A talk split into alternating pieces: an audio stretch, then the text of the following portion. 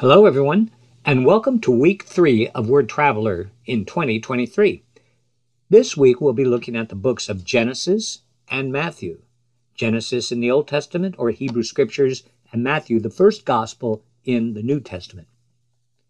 The first book of the Bible records the birth of the human race in the creation account of Adam and Eve in Genesis chapters 1 and 2. Genesis also describes the birth of a nation beginning with the call of Abraham in chapter 12.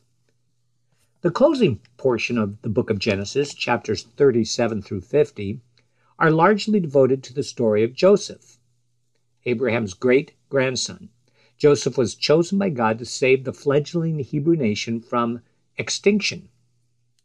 He was betrayed by his brothers, sold into slavery, falsely accused, imprisoned, and finally vindicated after 13 years of unearned hardship.